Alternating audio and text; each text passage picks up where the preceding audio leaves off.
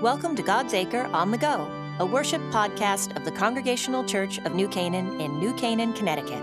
To learn about the life of our church, our in person ministries, and the virtual connections and offerings available, please visit us at www.godsacre.org. Now, wherever you are, wherever you are going, we welcome you to worship. Church family, this is the day the Lord has made, and we will rejoice and be glad in it. Welcome to God's Acre on the Go, wherever you are, wherever you are traveling. We're grateful to have you tune in. This is Celebration Sunday. This is uh, Confirmation Sunday for us in the life of the church. Uh, it wraps up our program year. And uh, for the first time in, well, three years, we have made it through a program year uninterrupted by pandemic and COVID. It doesn't mean we haven't been inconvenienced, but we have certainly uh, made it through uninterrupted. And we're so grateful uh, that you've participated in uh, this season of the life of the church. And we begin to transition to summer worship. And I, I normally don't make announcements on the podcast, but I do want to make uh, one here. We are transitioning this summer and I'll explain why, from uh, 8 and 10 o'clock service, which we don't really need during the summertime, uh, to a 9 o'clock summer service that if you're here in person, we'll either have out in the garden uh, or in the meeting house, dependent on weather. Um, we have a influx of young new families into the church, and we have almost um, my word, we have uh, almost a baptism or multiple baptisms every summer, Sunday in the summer. And so we want the whole church family to be together for that. And as people begin to visit our church, uh, most often in August and September, instead of having two services that split our congregation, we want them to see one service that uh, uh comprises our entire church family. So, uh, in terms of podcast and um, uh, the virtual service that will be normal, but if you're in town uh, on a Sunday, we'd love to have you join us for that uh, nine o'clock service. So, this morning we're going to be focusing on this 23rd Psalm, which happens to be our memory verse for June, and uh, to get us prepared for that, uh, Hans Tashin is going to sing for us "Lead Kindly Light."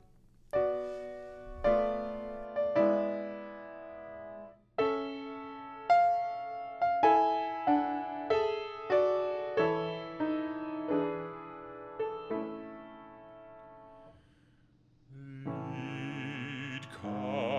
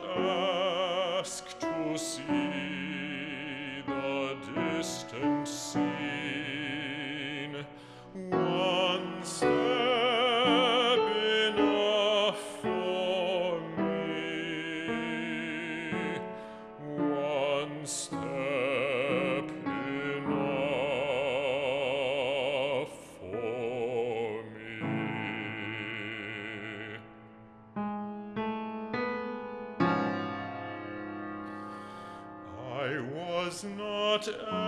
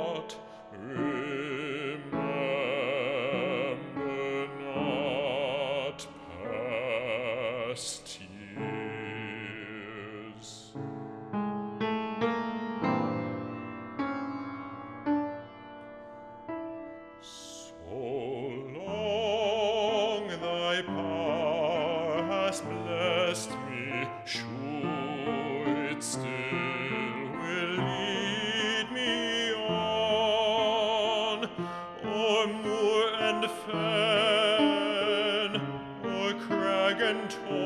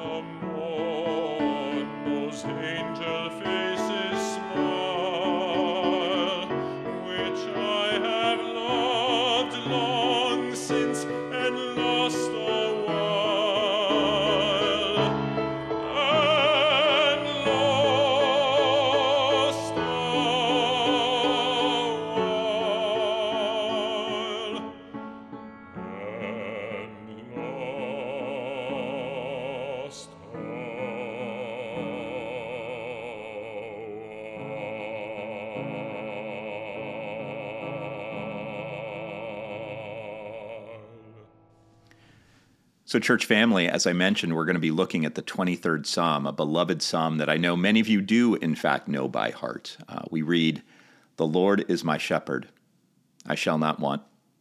He makes me lie down in green pastures. He leads me beside still waters. He restores my soul. He leads me in right paths for his name's sake. And even though I walk through the darkest valley, I fear no evil, for you are with me. Your rod and your staff, they comfort me. You prepare a table before me in the presence of my enemies. You anoint my head with oil, my cup overflows. Surely goodness and mercy shall follow me all the days of my life, and I will dwell in the house of the Lord forever. The word of God for the people of God. So, as I mentioned, this is Celebration Sunday. It's also Confirmation Sunday, uh, where our confirmands will be joining the church, and we actually have four of them that will be baptized, uh, which will be kind of exciting for us. But I wanted you to know that when we begin confirmation, we begin with a confirmation quiz. Uh, 12 questions. It's a quiz that can be fairly easily passed if a child or a family has made church school a regular part of their lives. Our amazing church school teachers cover most of what's on the confirmation quiz. So, our eighth graders take this quiz, and they take it the very first night of confirmation. And the average grade, you ask, well, they get somewhere between a 15 and 20%. So, a miserable fail, if you will. Uh, over the years, when parents have talked to me about the demands of our confirmation program, which are extensive, I've often thought, I haven't always said, but I've often thought if, if one of our kids were miserably failing an essential class in school, there would be no sports. There would be no social life. There would be no conflicts, no nothing. It would be nonstop extra help until that grade was raised. So, almost every confirmand starts with this failing grade, but we tell them that over the course of the year, they're going to learn every answer to every question and they will get 100 on their final exam, which is the exact same exam as that first quiz. And that's what's happened again for each one of our students this year. They have really, truly learned. Now, over the years, some of our kids, a bit anxious about this final exam, have asked the question can we fail confirmation? Can we fail? And you know, it, it, it's probably a good question for us to reflect on, uh, all of us. You know, can we fail in matters of faith? Can we fail ourselves in the Lord? In regard to the test that the confirmands are going to take, the answer is always the same. We say, don't worry, don't worry, just do the work, show up, pay attention, you'll be just fine. And, and that's true. However, I think the question stands is it possible to fail this whole exercise? You know, I'll tell you when I think uh, most about that question, and, and I'm going to be brutally and biblically honest. When I am asked to do a funeral for someone who's not a church member, who never participated with any regularity in a community of faith, and whose family tells me uh, at time of death that, that faith wasn't really a part of the deceased life, um, honestly, those are services that are really difficult for me. Uh, they're challenging to perform. I, I always, I always speak the promises of our faith, uh, a resurrection and eternal life, and yet, and, and, I do. I tell the grieving family that I believe those promises are offered to their de- departed. But honestly, I don't know. I do trust that God's love for us is greater than our lack of devotion to God, but, but I don't know. The Bible's not particularly charitable with people who have an opportunity to choose faith and don't, or who have an opportunity to do good and don't. One of the lessons we teach in confirmation, though, is the Peter principle. We read this story of the disciple Peter. We read numerous stories, actually, where he seems Peter seems to succeed in matters of faith only to utterly fail. This happens multiple times in the Gospels. Uh, but most notably, uh, we read the story when Peter denied ever knowing Jesus, not once, not twice, but three times. Uh, you could argue uh, if you look at the stories of Peter in the Gospels, that, that he totally failed his initial quiz and his confirmation final. But then we read the story of Jesus after his crucifixion in the 21st uh, chapter of John. So he's, he's been crucified, he's been raised from the dead, and he appears on the banks of the Sea of Galilee while his disciples are out fishing. Once the disciples realize that their resurrected Lord is calling to them, and I love this, Peter jumps into the water and swims to Jesus as fast as he can. I mean, totally failed Peter. Couldn't couldn't even wait for the boat to get to shore. He was so anxious to be in the presence of Jesus. Now, the point of the Peter principle is that if Jesus could forgive Peter, then you know what? Jesus can forgive us. That is something we can really trust. However, the truth is, Peter could have failed. We can all fail. There is a way to bomb in matters of faith. Now, the way to fail in faith, the only way I think to fail in matters of faith, is to quit, to give up, to cease in our efforts to swim to the Lord, if you will. Uh, our confirmands have done really well this year. They've worked hard. They've aced the final exam. Uh, uh, their statements of faith are quite good. However, failure is still possible. You know, if this is their last day of faith, if they don't show up after Confirmation Sunday, or if they prayed their last prayer in confirmation, or if they don't give another thought to the Lord or about how they can serve others, honestly, that will be failure. It is possible to fail in matters of faith. It is, but but you don't fail, and this is important. You don't fail by giving the wrong answer or doing the wrong thing. No. The disciples are evidence of that. Peter denying knowing Jesus, Judas turning Jesus into the authorities, uh, all the disciples running away from Jesus when Jesus needed them most. In fact, one could argue Jesus failed to identify qualified applicants for his discipleship po- program. Each disciple had a moment when their faith and their acts failed them and Jesus. But other than Judas, none of them quit. They didn't give up, they persevered. And this is significant Jesus didn't quit on them either, even when the disciples seemed utterly hopeless. You see, with Jesus, if you don't quit, you never fail. With Jesus, uh, an end of year participation award is all that's needing. You know, like we say, like we say to the confirmands, don't worry, just do the work, just show up, just pay attention, and you will be fine. You do not need to be perfect. You just need to be present. Jesus does give A's for effort that count.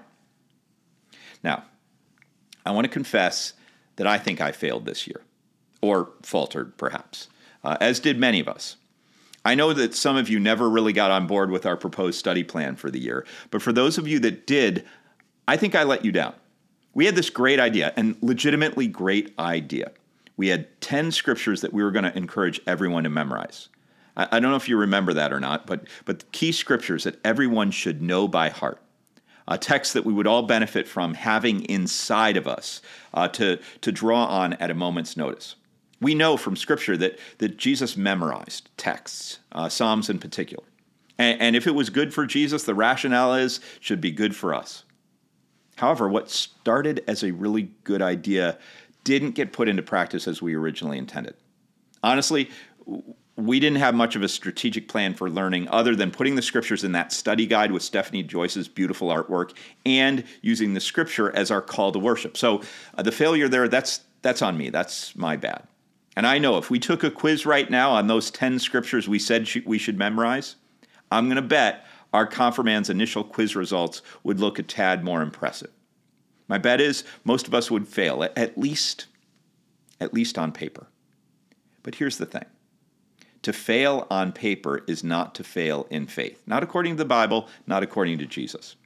We only fail in our effort to get Scripture inside of us if we quit, if we give up, if, or if we simply refuse to make an effort in the first place.